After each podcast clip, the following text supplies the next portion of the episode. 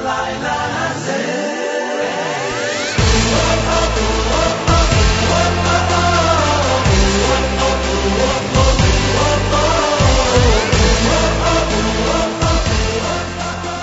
and welcome to the Stunt Show here on the Nachum Segal Network.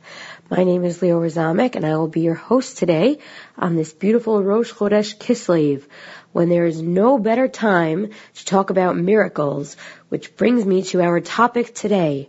You know when you hear a story and you're just amazed at how Hashem works in these miraculous ways? Well, today I've decided to share two stories that are so unbelievable, I can't do them justice on my own, so I've invited the people involved in each story to join me to ensure that we get all the details and facts straight. I guarantee you that these stories are true. I've seen one of them happen with my own eyes. And to give you a preview and pique your interest, one story is about a 77 year old Jewish man who has a bar mitzvah at 77, not at 13. And the other is about a man in his 50s who meets his family for the first time, only to find out that he was living three doors down from them for about 10 years, or more than that. I hope you are as excited as I am to learn more about these stories and about the people involved from the people themselves. So stay tuned to the Nachum Segal Network, and we'll be right back with the stories after this.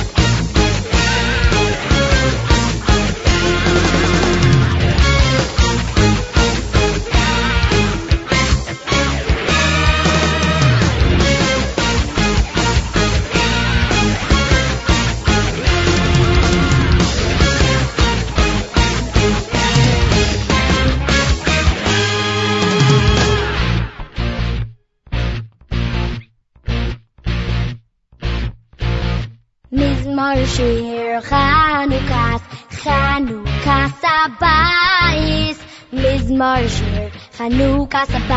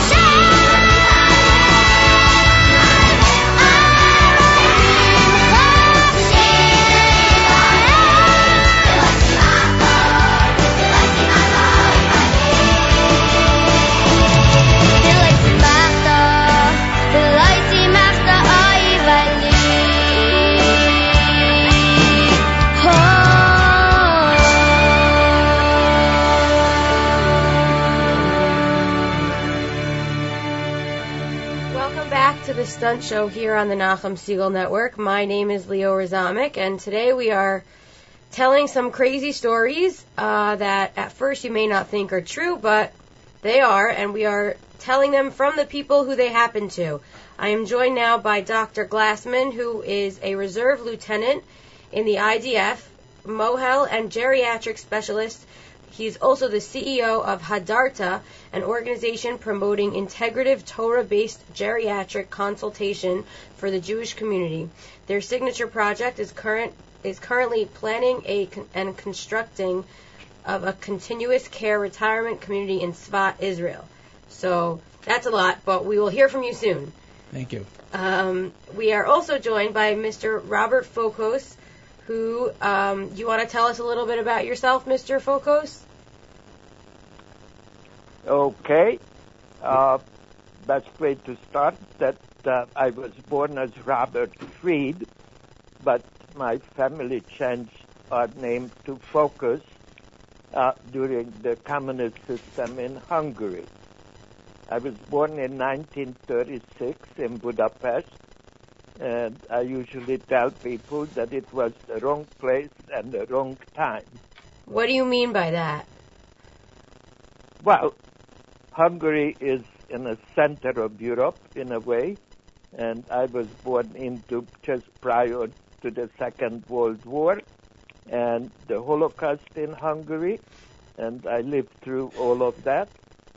By the age of 20, I lived through a Hungarian fascist government, German occupation of Hungary, the Second World War, which was fought two different ways. First, the Germans heading east, and then the Russians heading west, both times through Hungary, which meant that the, the, the city where I was living was constantly being bombed. And uh, that's my memory from my childhood. And so then you're living in America now. When did you come to America? I came to, to this country after the Hungarian Revolution against the Russian occupation of the country. And although the revolution lost, a lot of people left the country, and I did as well. I was exactly 20 years old. I came to this country. I did not speak English. I didn't have a penny in my pocket, but I found the American dream here, and that's what happened since. Okay, so then years later, um, I, guess sometime in your 70s, you found yourself in a hospital. Correct? That is true. Uh, I, I found myself, I had a congestive heart failure, and during the rehab of that, I slipped and broke my ankle and back into the hospital. And during that time, uh, it turned out to be somewhat unusual because my wife and I were planning to take two of our granddaughters to Hungary when this all happened. And the granddaughters 21 and 19, uh, we decided that the time and the opportunity to have them to travel with grandparents is not going to happen again. So my wife and the two granddaughters went on a trip and I stayed here in a hospital where my daughter, who lives in Seattle, came back to be my health advocate here. Dr. Glassman met her. Her name is Michelle. And during my hospitalization, for whatever reason, I got terribly, terribly depressed. Okay, so And just I want to mention that that's where you met Dr. Glassman, correct? That's where you two met? Well, the way I met Dr. Glassman was very special because what Dr. Wait, before we tell that part of the story, I want to hear how Dr. Glassman got to the hospital. and then we're going to discuss how you two sort of came together there. Okay? I, I, I couldn't hear what you said, so We're, say we're going to talk about. I have Dr. Glassman here, so I want to hear how he got to the hospital, Okay, and so he's going to tell us his, you know, good. Okay. little beginning to the story. So why don't you go ahead and tell us that? Okay, sure. Uh, hello. Um, well, I was, uh, and I still am, a hospitalist at Martha's Vineyard Hospital, where uh, I was fortunate to be taking care and helping to take care of uh, of Robert. Um, and basically, I was the physician for his uh, for his uh, rehab care uh, after he had uh, been admitted to our hospital. Um, and I had an inkling that he was Jewish, but I wasn't sure. I saw some pictures on his uh, on his uh, table when I came in that gave a hint that maybe he was Jewish, but I wasn't sure by by his name. And Uh, it says in the story you were wearing a kippah, so it was clear that you were Jewish. Yes, I was I was wearing a kippah as I as I as I do typically everywhere. Sometimes people don't wear them to work, so I'm just Sure. letting people know that, you know, if you were to read the story, I guess that's how everybody knew that you were Jewish. That's right. Um, so then you two met. So, Mr. Fokos, you were saying that you had some sort of depression, and you started to tell us how exactly you met Dr. Glassman. Well, after seeing Dr. Glassman the first time and recognizing that he was Jewish, I was telling my daughter, who was raised Lutheran, because my wife is Lutheran, and I am not a very religious person, and religion never played too much part in my life, but at the point when I felt that I wasn't sure if I'm going to live or die, all of a sudden I felt an urgent need to reclaim my religion, And so you but didn't know how. you appro- who approached So, Dr. Glassman? How did you my team up? daughter, I told her how terrible I felt because I did not know a single prayer and I can't pray. My daughter revealed that to Dr. Glassman, who next day came in to my room with a slip of paper. On it was a prayer both in Hebrew and in English.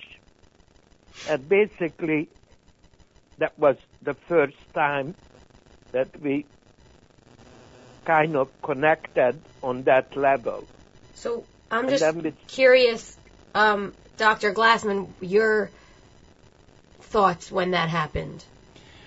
Well, yes, uh, I was certainly very touched by the fact that uh, that uh, Mr. Fokos wanted to reach out in that way. Hello? Yes, um, I, I was very touched uh, when when. Hello? Hello, Robert.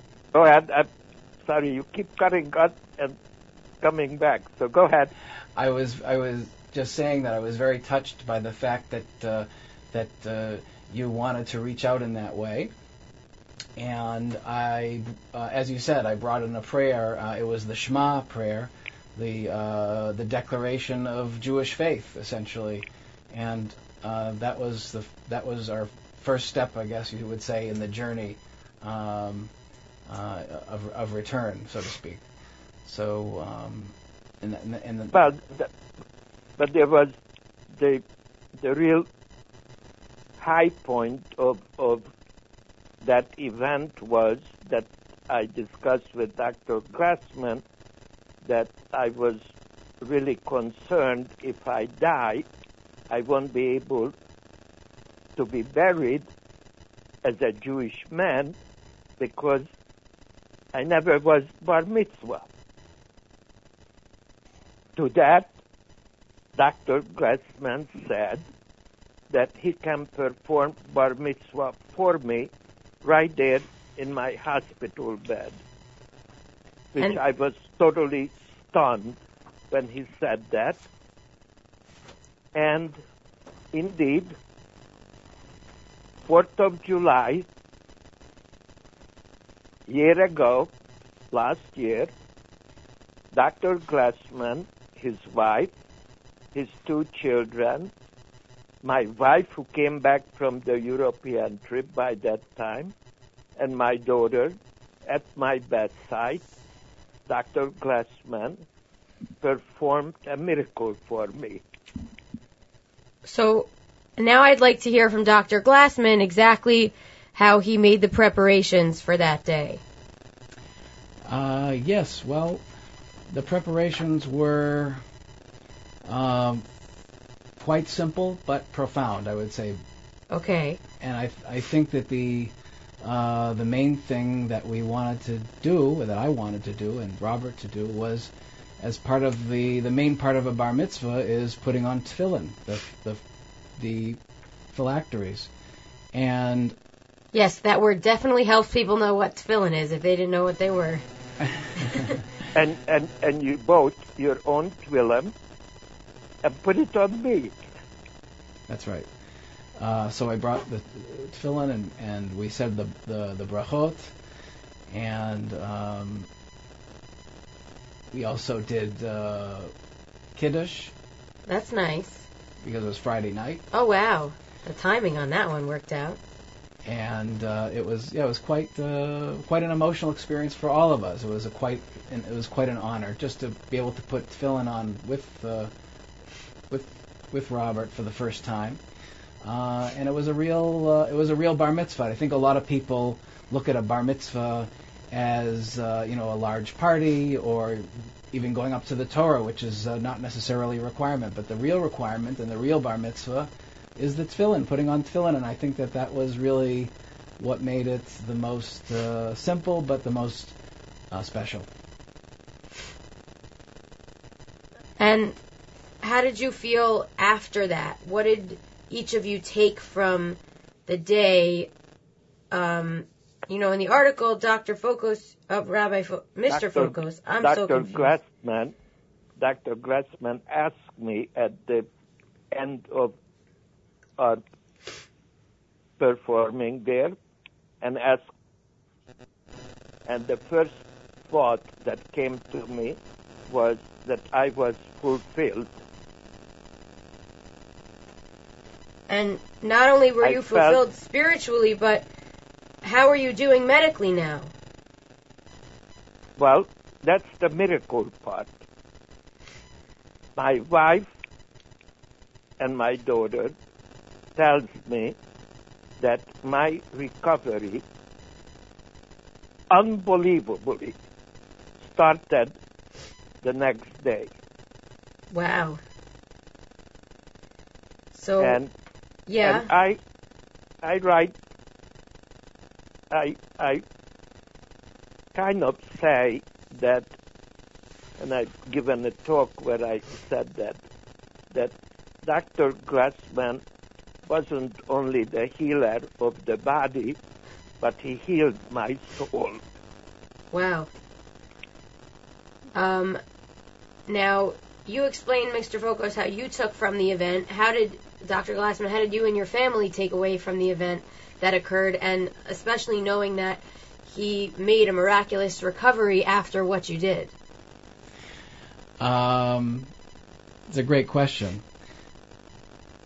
I think the main thing that we all took from the whole thing, the whole event, was first of all, it was an honor for me to be even part of it, and I don't view myself as really doing uh, everything or anything, rather just being a part of the event and being a facilitator, so to speak, uh, shaliach, and uh, uh, to me, you know, it was uh, it was an honor, and I'm humbled by the fact that Hakadosh Baruch Hu, that God gave me the the opportunity just to be part of it and to be present for it, so to speak. Um, I know that Robert got better not because of what I did, but but because of what he did, and what he did, connecting with God, connecting with the infinite through putting on the tefillin, made the healing happen. And I was just proud and honored to be there for that. Mr. Fokos, how did you and your family take away now? How are you? Um, are you still religious now? What do you practice as with your Judaism? What did you take away from that part of the day? Well, they go a little bit to the background because without it, it's hard to understand. I went through the Holocaust as an eight-year-old kid. And when I came to this country, for years and years and years, I had this terrible feeling about being Jewish. I was ashamed to admit it. I absolutely wasn't connected to the religion whatsoever. And as time went on, I'm 79 years old now, and as time went on, that feeling of missing something from my life, I secretly thought that it was that I needed to reconnect to my grandparents, my parents who perished since, 80% of my family who died in the Holocaust, all of them because they were Jews. And I felt that the system and the horror, first the, the fascists and then the communists, so deeply pondered in that religion and particularly the Jewish religion was something terrible that it took me so many years to overcome that. And the end of it, which what happened in this episode that we both told you, what Dr. Glassman did, and under the condition, it was for me a feeling that explain. Feeling what? I'm sorry, we didn't catch that. Sorry, I didn't hear. You said you were feeling something. We just didn't catch exactly what you said after that. No, I, I said that it was a feeling that I cannot explain. The, fulfillment was a word, but it was much more it, psychologically what it did to me, um, I do not find the proper word to describe. Well, I appreciate you telling your story. Um, I certainly, I mean, it's hard for me to believe, but it happens, and I'm happy that we were able to tell your story together with Dr. Glassman. And I want to thank you for uh, joining us, both of you. Um, we will be right back after this. Thank you.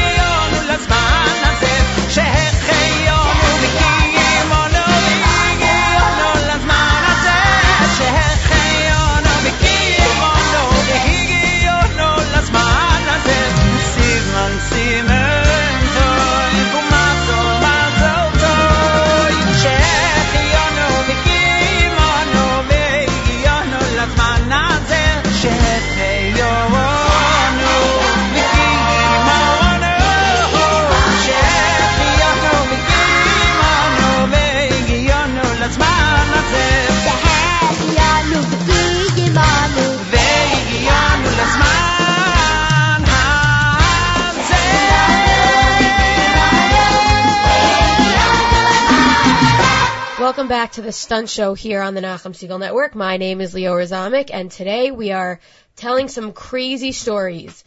And before we start with the first one, we just have a little side story from my father over here, and you'll see how it all ties in after that. So go ahead with your story, and then I'll introduce the guest who's going to tell his full story. Okay. So there is a story that's always been um, in my family that um, many years ago, I guess it was probably 65 years ago or or so, Yeah, give or take. give or take. Um, my grandfather was scheduled to be Mesader Kiddushin at his first cousin's wedding. My grandfather was a rabbi, and he was um, scheduled to perform the wedding of his first cousin. On the way to the wedding, again, this is one of those stories that transfers generation in families, and you'll understand why immediately. On the way to the wedding, the groom's parents and sister were killed in a car accident. Um, as the story go, they were also bringing the food. So the family um, and the caterer were killed on the way to the uh, on the way to the wedding, and um, they my grandfather knew before the wedding that the uh, that his uncle and aunt and cousin had passed away, but um, I guess through consultation with a number of other people at the wedding, decided to tell the groom that because once the groom finds out that his parents had died, he can't now get married for another week until after Shiva. So my grandfather felt that at that point, um, he would tell the groom that his parents were in an accident, they were in the hospital, they couldn't make it to the wedding, but that they wanted the wedding to go on. Um, now the consequence of that from a a religious perspective meant that once that wedding was performed, now the groom couldn't start sitting shiva until after Right. Sheva Brachot were over. Um, and again, this is, you know, many years ago and, um, you know, I- I- I, circumstances are a little, right, you know. and, and certainly today we would give the, probably give the bride and the groom, you know, a little bit more information. I think back in the day there were any number of stories my grandfather used to tell where for whatever reason, this is through the 60s and the 70s, he would say, for whatever reason, information was withheld from the family. For example, I remember him telling me a story where um, a man was killed in a plane crash, and the there was really nothing left. Um, sort of like in a 9/11 kind of, you know, they sort of know the person's dead, but there's nothing left. So they literally took heavy rocks and put them in a coffin and brought the coffin and buried the rocks, and the family assumed in their minds that the person had died was intact in you the do what coffin you do in the ground. the family. Right, you do what you do because he felt that was an easier way for them to get closure because they knew the person had been buried. But either way, so the story was told in my family that um, so the bride and the groom's parents, I'm sorry, the groom's parents uh, were killed on the way to a wedding, and ultimately, I guess we can certainly look back and we don't know the causality of anything. Ultimately, the after um, after the wedding, pretty soon after the wedding, the um, the couple had a son, and pretty soon after that, they um, had separated. And as a as a as a youngster, when my parents were trying to sort of give me a picture of what the family looked like, one of my exercises as a 14 or 15 year old kid was to uh, make a family tree of that side of the Adams side of the family. And I, part of the family tree was, you know, this cousin, Teddy, got married, got divorced, and there was a son named David who was named after his grandfather who passed away on the way to his parents' wedding. As is, there's a David and a um, and There a lot of them in the Bryna and a Razel in every of the Yeah. families named for the father, the mother, and the sister passed away, and um, and and so um, and then that's all we knew about him. You know, when I spoke to my grandparents when I was 14 or 15, which is you know 30 years ago, um, you know, this is what we know about them. This is who she was. This, they had a son. Here was his name, and pretty much that was it. And that was the story as the family goes. And I, and certainly, you know, as we're telling the story 40 and 50 years later, you know, the joke is too soon. Can you make a joke about it? And certainly, definitely, definitely, the joke was about the food more than it was All over about the highway. all over the highway. The gefilte fish was all, all over the highway, as my father used to say. Um, but that was the family story, and everybody knew it. And and not only did everybody in the family knew it, I remember um, having an incident where um, I where um, my uncle Ushi, who's married into the family on the other side, on the Zomick side of the family, knew the story. And certainly, you know, when when uh, when we were getting married, your mother and I. um, it, it definitely came up as you know one of those sort of family lore stories as I'm introducing her to all those Right, extended cousins who came to the wedding. Everybody in the family knows the story. So certainly, so that's the story that um, my grandfather's uncle and aunt and first cousin um, died on the way to his cousin's wedding that he was being Mesader Kiddushin, and they decided to go along with the wedding anyway. Okay, put that story in the back of your minds. And now we're going to turn to David Jaffe, who is a neighbor of mine who I guess we could call it you found your family you you long lost family but closer than long lost family years later in your life. So, I want to talk about when what does that even mean to find your family and how did you find your family from like let's start when you were younger. Let's put the pieces together. Did you know you were missing a family? Like, Okay, first question. Did I know I was missing a family? yeah. I did not know that my stepfather wasn't my father until I was 16 years old. I um, had gone by the name David Jaffe my whole life, um, David Ira Jaffe, David Yitzchak to be exact. Um, and my mother took me to motor vehicle when I was 16 years old. You know, and you go through the test, and out comes your birth certificate, which I'd never seen before, and it says David Ira Adams. And I go, Ma, what's this? And she goes, Well, I got married, you were born, I got divorced. End of story. So now I'm 16 years old, and I know that my father isn't really my father, but not a problem. He's been, I wouldn't have known had I not seen the Right. paperwork. He's basically your father He was my you. father, you know, never a problem. Never treated me badly ever. I was always his son. So, but now I know, and I always kind of wonder why I didn't look like him. But I always looked kind of like my mother's. I was good enough. And uh, I went through life. I had no problems. I did a lot of things in Albany, ran a car stereo business, and had a lot of fun. Um, and eventually I ended up in New York. Business failed. I came to New York. And I end up in a B'nai B'rith bowling league of all things. Um, Wait, so let's just pause for one second. Yeah. When you were 16 and you found out that your father wasn't your father, did you think, well, should I go look for my father? Did you, even though you felt he was your father, did you feel, who's my family? Where are they? Did you want to go look for them? Them? Or are you just like, no, I'm happy with what I know, and you know, we'll see what happens down the line. at that time, I was okay with everything. I wasn't too curious. I think I had asked my mother, my grandmother, you know, where my father might be, that kind of thing. And they said, well, he might live in Monsey. That was, you know, whatever, for whatever reason, they thought he might live there. But when I was 16, 17 and life was exciting, it, nothing really, it wasn't a burning desire to know much. Um, I got So more interest. Put it in the back of your mind. Yeah, it was a and went on back burner thing. It was like, yeah, okay, so I have a real father out there somewhere, but I'll probably never meet him, Okay. most likely. And um, when I was in my later 20s, I had heard that he was in Albany um, for something, and I was really upset when I found out that I didn't see him. Um, I had thought that my grand he had contacted my grandmother, who told him not to see me, was what I was told, and um, I was kind of upset because I was in my late 20s. I thought it would have been a great time, but never happened. And I found out later on after meeting him, but let's go back to how I met. Right. So you're back. You're in the bowling league. Yeah, I'm in a bowling league 50 years later. I'm at that point when I'm in this bowling league, I'm 58 years old Okay. at this point, and had never met my father. Didn't know really anything about the family, other than that I'd heard that my father was a religious guy, and uh, and he and my mother just didn't work, and that was that.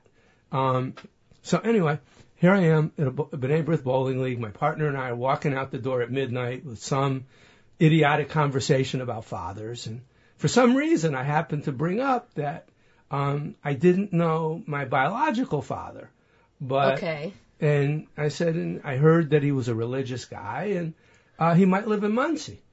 And my partner says, so David, you live in Teaneck. Your real father might be in Monsey. We're not too far apart. And you're not trying to find them. And I go, yeah, you know, I'm 58, you know, what's going to change in my life, you know? Right. I don't need this. So he goes, David, for me, you got to try.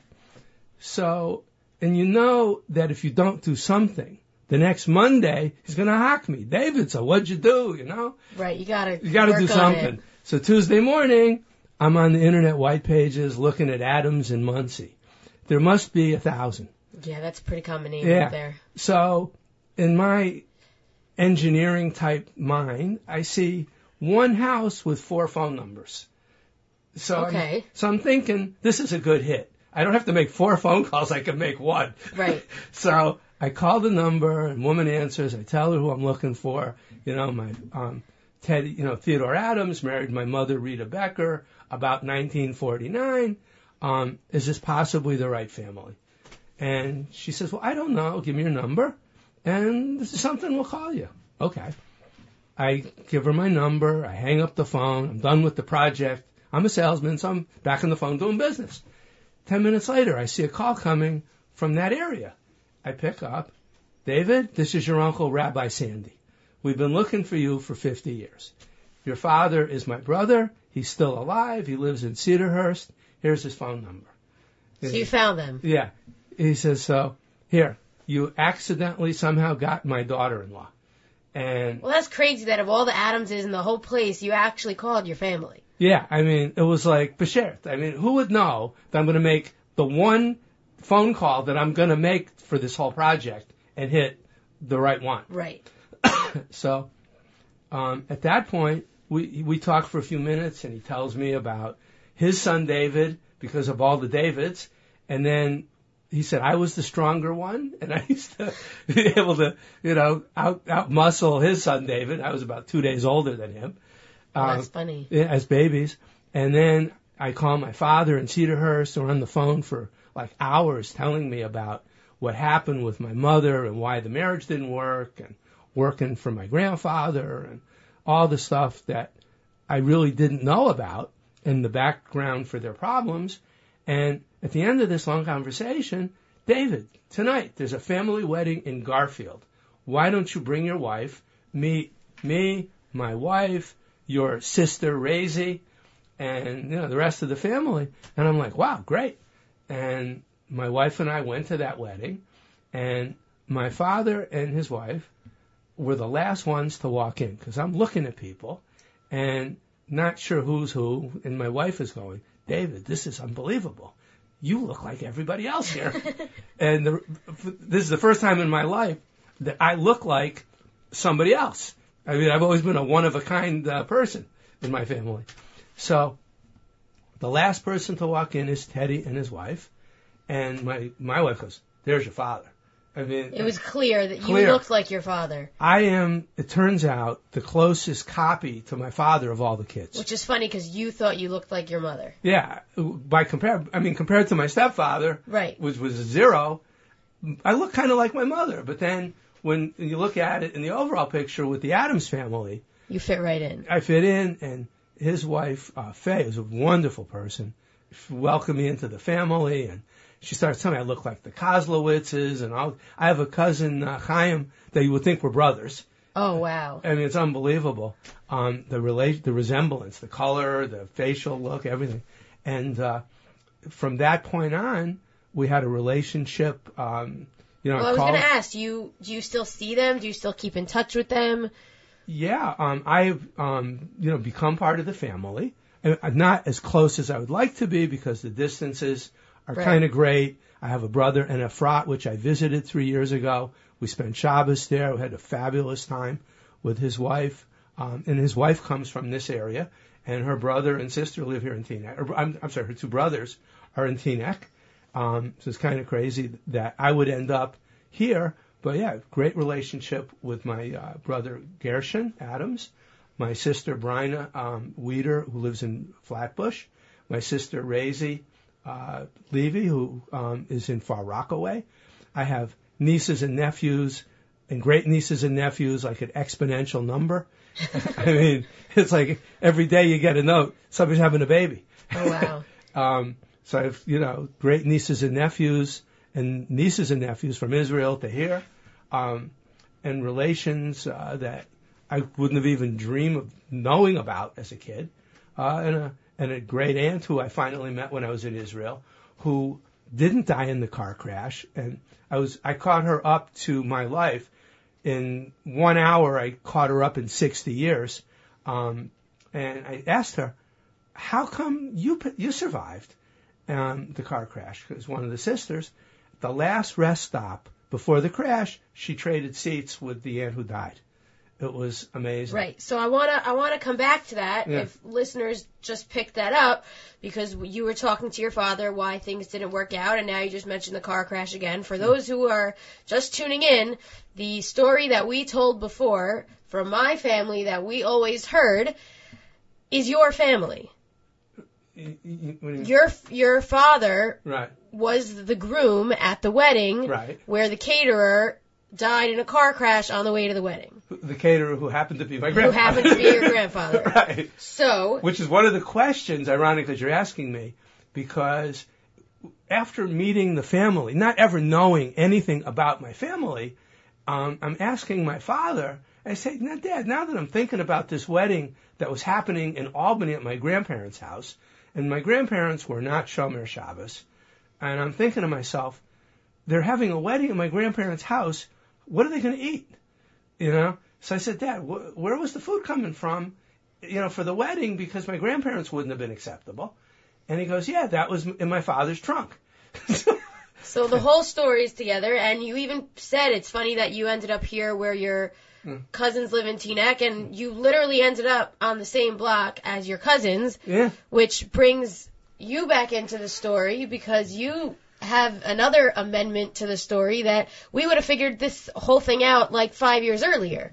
Right. So we are neighbors of the Jaffes, and We live uh, three doors down from each three other. doors down from the Jaffes. We've known you. It's Yeah, not it like we didn't to even know who you yeah, were. Yeah, like Right, and it happened to be that um, David's wife Arlene was not feeling so well, and um, my wife, your mother, Right, she and went Michelle over. went over with a friend from across the street um, to just visit her while she was recuperating. And um, I don't know how the story came up. Well, he said that he just met his brother. no, I just got off the phone oh, just you got had off the just phone. gotten off with your brother, in Israel. who you were about to meet, or you just No, just I'd already met. met him. This was after the fact. Right, no, no, but But, she said, "What do you mean you just met your brother for the first time, or something I, like okay, that?" I guess I probably said something that I just got off the phone with my brother, who I've only met recently, Right. Right. um, who lives in Israel. and she said, "What do you mean you just met your brother recently?" And then Uh, you started telling the story. Right, right, right. Th- th- yeah, from that became, oh yeah, I didn't tell you that I met my biological father and my brother Gershon lives in Israel. And she goes, Gershon? And I said, Gershon Adams. And, uh, your mother goes, the car crash Adams? And I go, oh my God, how do you know that? She goes, I think you're my husband's cousin. And then, And then it turns out we were cousins. Uh, we are cousins, and uh, so that was a. So like I said, she knew the story from the beginning, and um, and we had discovered while you're sort of randomly searching, and this is sort of the the crazy part, one of the crazy parts of the story. While you you're randomly searching for your for an Adams in Monsey, we literally live three doors down from you, Right. know the story, and know exactly who you are and where you fit into the family. but didn't, but until, I had no but, idea, but under the name Jaffe, exactly. the label There was wouldn't no way worked. for us to know. Which, and- if we and- knew your name was David Adams, we would have figured this out the second we met you. And, and, the, and the, also the interesting addendum to the story was we didn't discover this story until after your father had passed away. And so I remember you coming to shul in Young Israel of Teaneck to say Kaddish for your father, hmm. literally three feet away from me. Yeah. Uh, We didn't know because of, at that point so many of that generation has already. My grandmother was the one who sort of kept in touch with all the family. Hmm. We didn't know that your father had passed away, and uh-huh. and Rochelle had said to me, "How crazy would that have been if we would have walked into the Shiva house in Cedarhurst for your father, and you would have been sitting there and." That would have, that would have been it would like have been cool if it unfolded in that it- house. Correct. It- that Right, would have right. been that would have been even crazier. But I didn't even know you were saying Kaddish for my grandfather's first cousin, three feet away from me in shul, until months later when the whole story came out. yeah. And interesting, by, by the way, about your extended relatives. So there are a number of them who lived in Teaneck or have lived in Teaneck. Um, I think Brian Schiff lived in, lived in Teaneck for a while, but now she probably lives up in Monsey. I think um, Barry um, also lived in Teaneck um, for a while. And you also have, beyond the cousins that you mentioned, you have uh, a cousin who was the administrator, I think he might still be the administrator of the yeshiva program at YU, Rabbi Bronstein. And, Are these our cousins too? well, exactly the same Adam's cousins. That's, That's how I know who his cousins are. Yeah. And I believe, and if it's not your first cousin, it's it's probably no, it should be your first cousin is the Rosh Yeshiva at the Ponevezh Yeshiva in Israel. Oh, jeez. Okay. So, um, so there, it, it, it, you're My there, there- family's wow. correct. I think that your father must have been one of eight, seven or eight children, maybe. There's a lot. Right. So there were a lot of children, and they all were, uh, you know, all had, you know, many. well, he said many he has great nieces and Right. nephews and great great, and every Correct. day somebody else is having another Right. kid. And so- one of Sandy's kids actually, um, I guess, raises money for yeshiva in Israel, and he and some of the neighbors know him from when he comes to America to collect. So, Oh, yeah, that could be the son Israel, right, yes. because I met him at, at Shiva. I met a, at Shiva. Right. I met a lot of family. And I met him. I, you know, because we didn't always, li- we certainly didn't live in the same neighborhood for a long time. Because Sandy lived most of the, those years in Far Rockaway near the rest of the family, um, where um, I met Yisrael in camp. We had just randomly sort of went to camp together. He's probably, I don't know, seven or eight years younger than I am. Yeah. But um, we sort of randomly went, went to camp together. And again, it, I guess in theory, Adams is an extraordinarily common name in this country, but not among Jews. right, right. But it's not just that. It's the David Adams, and that's what Right. makes it even crazier that that's literally every single person in our family. Well, and the interesting part of that is that all the David Adamses you know, or the one David Adams you know, is not named after.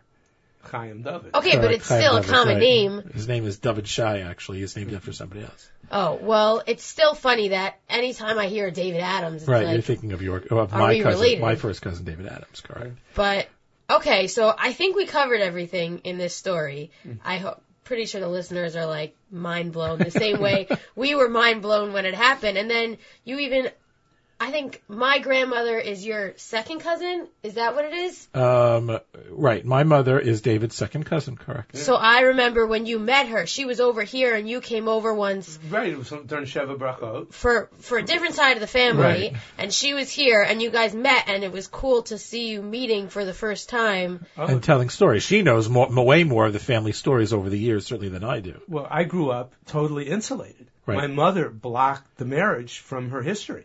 It was it basically came down to that initial story. I got married, you were born, I got divorced. Case closed. When did you find out about the car crash? After you met your father, or at some point in your twenties I had heard out? about it, Uh-huh. but it was not because the whole chapter of my mother's life was like blotted out. Right. There wasn't discussion about it.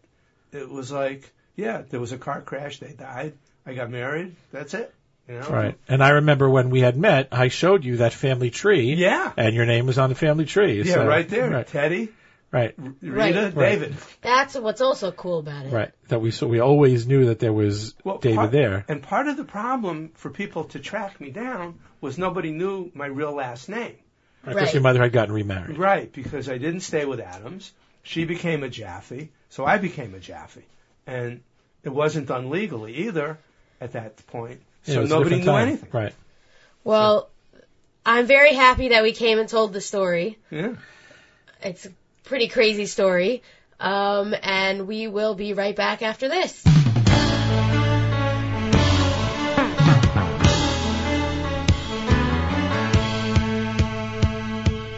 in my mind. Another miracle, not the obvious kind,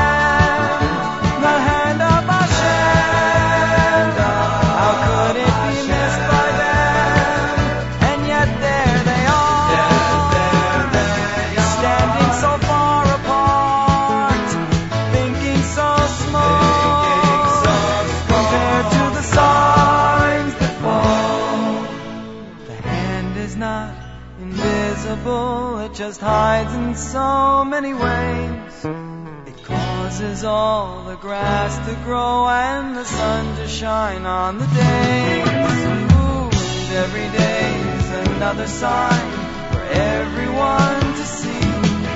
But it takes a man to see his plan for all that's meant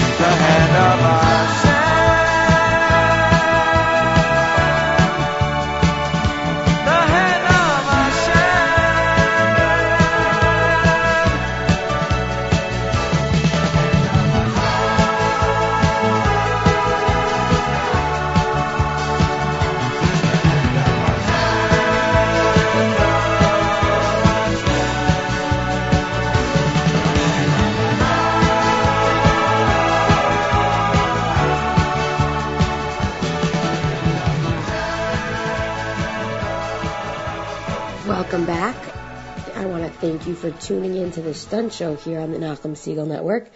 Just to sum up, I hope you all enjoyed hearing from Mr. Fokos about having his bar mitzvah at age 77 with the help of Dr. Glassman, as well as uh, hearing from my neighbor, David Jaffe, about how he reconnected with his family later in his life, even though we were living three doors down and we had absolutely no idea. Don't forget to stay tuned to the Nachum Segal Network all day for great programming. If you have any questions or show ideas, please feel free to email me at leora at nachumsegal.com. That's spelled L-E-O-R-A at N-A-C-H-U-M-S-E-G-A-L dot com. Also, if you would like to enter the latest contest from Instabake, which is my baking business, please feel free to email me if you'd like to order as well. And that email address is leora.insta.bake at gmail.com. L-E-O-R-A dot I-N-S-T-A dot B-A-K-E at gmail.com. Thank you for joining us today and have a Chodesh Tov.